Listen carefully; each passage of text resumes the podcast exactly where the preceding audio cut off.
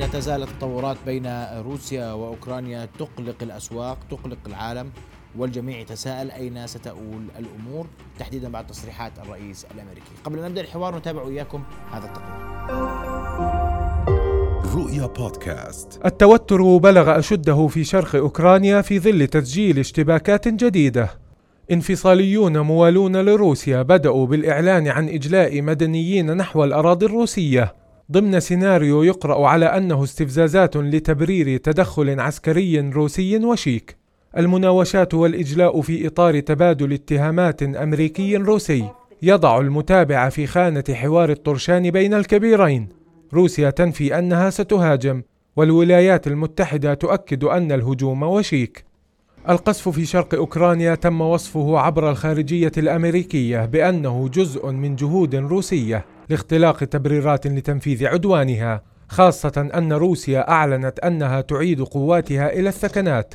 لكن بالحقيقة أن المزيد من القوات تتحرك باتجاه المنطقة الحدودية.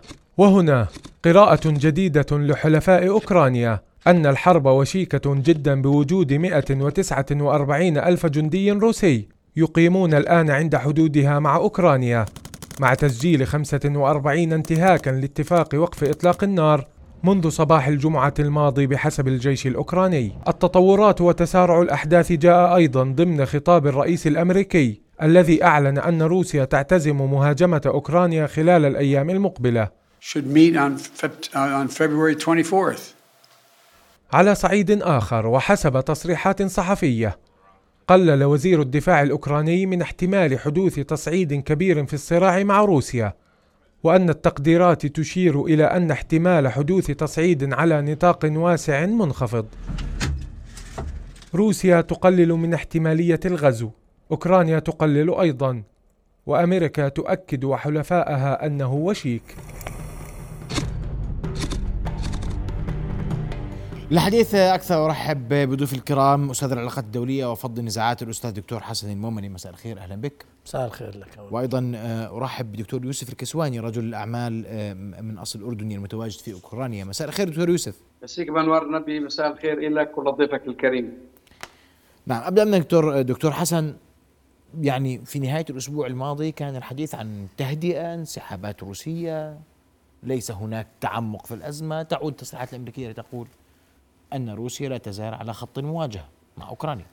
بداية مساء الخير لك أبرام ولضيفك الكريم. لا شك يعني اللي حصل في الأسبوع اللي مضى بمعنى انسحاب جزئي وإعادة تموضع للقوات يمكن أثار نوع من التفاعل الحذر رغبة بالتفاعل حقيقة في هذا الأمر. لكن إحنا الآن نتحدث عن حالة عقيدية خلافية التصعيد فيها سواء كانت دبلوماسية ولا الإجراءات العسكرية تعدت ما يسمى في التصعيد التكتيكي إلى أشبه ما يكون في تصعيد استراتيجي، اليوم نتحدث عن مناورات روسية استراتيجية وأسلحة وكل هذه الجوانب وكل هذه الاتجاهات، فبالتالي مسألة التفاؤل الحذر اللي نتيجة الانسحابات الجزئية وهو صاحبه أيضا خطوات أخرى حقيقة أثارت المخاوف سواء كان من الجانبين ولا يعني من من روسيا ولا من الغرب، يعني الصراع الآن يدار بمسارين، مسار دبلوماسي وقنوات دبلوماسية، جهود دبلوماسية ماراثونية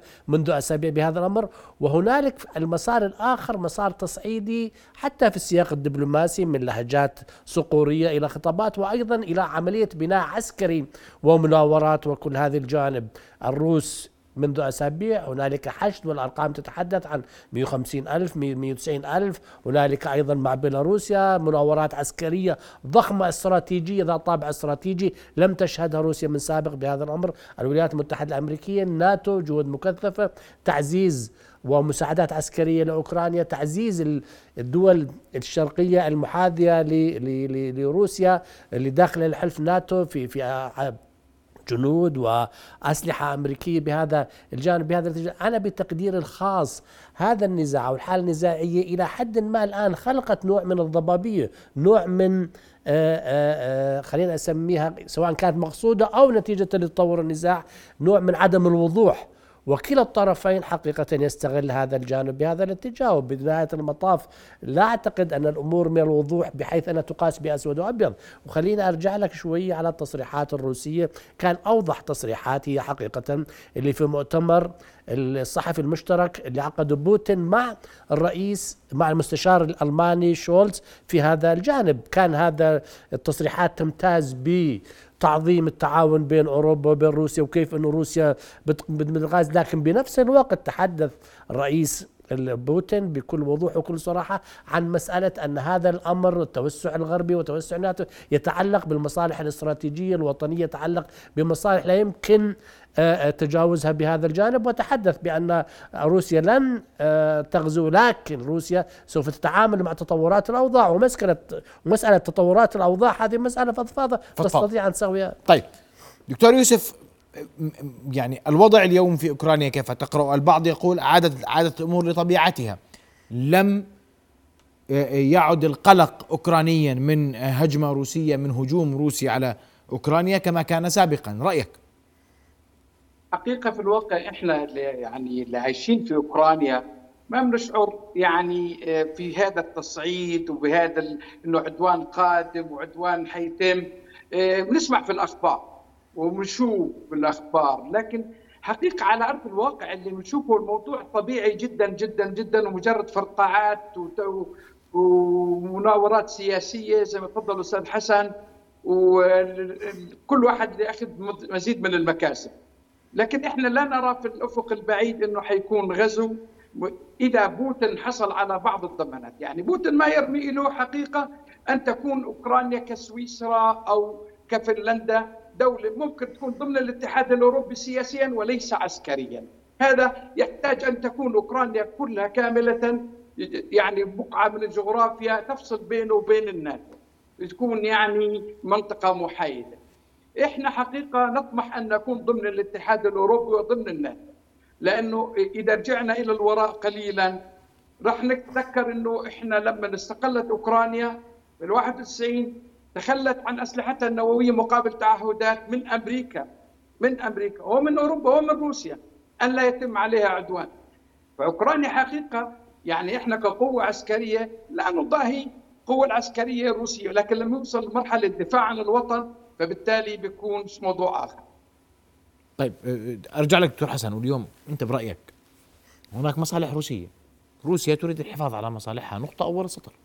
سيدي العزيز يعني كلنا نتحدث فينا الآن تفصيلات. دعنا نتحدث عن الأسباب الحقيقية للحالة الخلافية مما لا شك فيه. هلا روسيا ونظرتها لنفسها ونظرتها فيما يتعلق في أحقيتها كقوة عظمى. ونظرتها لنفسها بأنها هي وريثة أيضا إمبراطورية وريثة الاتحاد السوفيتي. كان في له امتدادات ونفوذ أقلها في في الجوار الجغرافي القريب في هذا الجانب في هذا الاتجاه.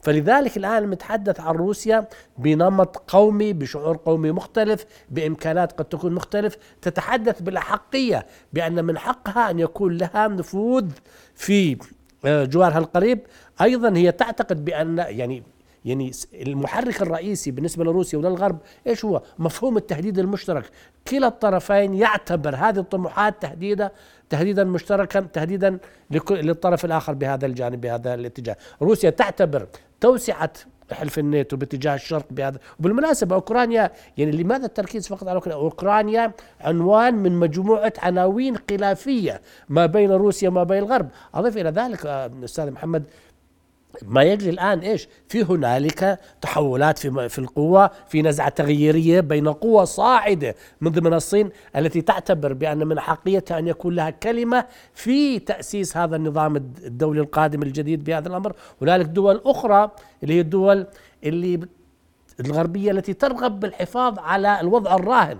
النظام الإقليمي اللي هي النظام الدولي اللي أسسته بعد الحرب العالمية الثانية واللي من وجهة نظرها أن هذا هو نظام قائم على القيم وقائم على القوانين وكل هذه الجوانب بكل هذه الاتجاهات. فلذلك هذا الأمر يجب أن يفهم ضمن هذه النزعة التغييرية. بالنسبة لروسيا لا شك تعتقد تعتبر أن توسع الغرب باتجاه حدود الشرقية هو تهديد وجودي لها بهذا الجانب بهذا الاتجاه. وبالتالي يعني إذا بتطلع على المطالب الروسية في الرسائل اللي بعثتها خطيا إلى هي أوكرانيا واحدة من القضايا. مسألة أن لا تنضم أوكرانيا و لكن تحدث عن التزام بأن لا يكون هنالك توسعة للناتو في هذا الأمر بأن تكون هنالك ضمانات أمنية. الدخول تأسيس نظام أمن أوروبي جديد قائم على الشفافية على التفاهم على بلا بلا بلا كل هذه الجوانب.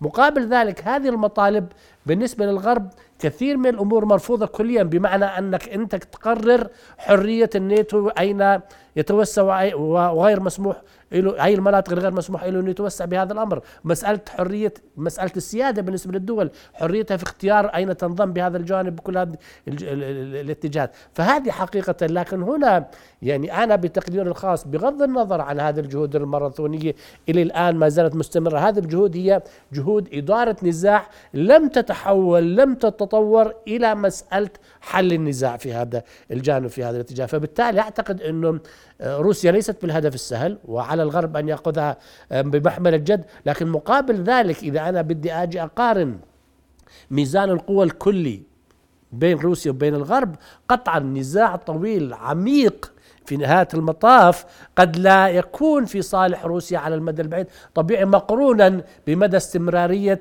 الوحدة الغربية الوحدة الغربية الدول الغربية. وأعتقد إنه يمكن هذه الأزمة أو هذه الحالة آه، فادت الغرب إلى حد ما. فادت الناتو. أظهرت نوع من التحالف نوع كل هذا الأمر. ولك أن تتخيل اليوم في مؤتمر ميونخ شفت كيف الوحدة الغربية المجموعة الدول السبعة الغياب الروسي اللي طبيعي رغم الحضور لو أنا حضرت أكيد بدها تكون هي محور الحديث وهي أكيد محور الحديث في هذا الجانب. فبعتقد أنه هنالك لا شك مطالب مشروعة آه، روسية وبنفس الوقت الغرب يعتقد وفي نهاية المطاف أخي محمد ما يحكم كل هذا الصراع هو إيش بيسموه الريال بوليتيك الواقعية السياسية القائمة على المصالح وعلى المعايير بهذا الجانب بهذا الاتجاه. وبالمناسبة لن ينتهي.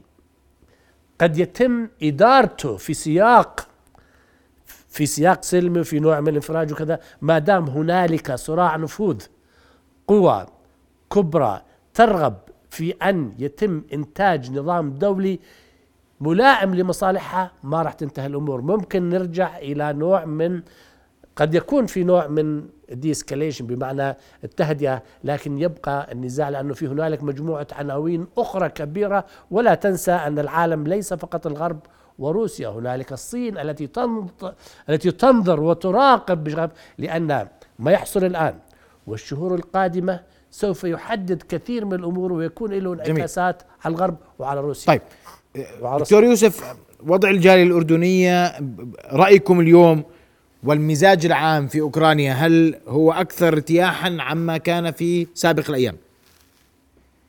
حقيقة إحنا كجالية مع يعني ما عندناش أي تصور يعني يخرج عن إطار ما نسمع.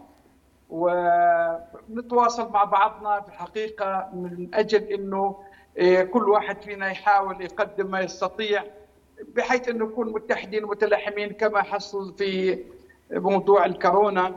وما عندنا تصور بعيد إنه حيصير غزو بمعنى الغزو حقيقة.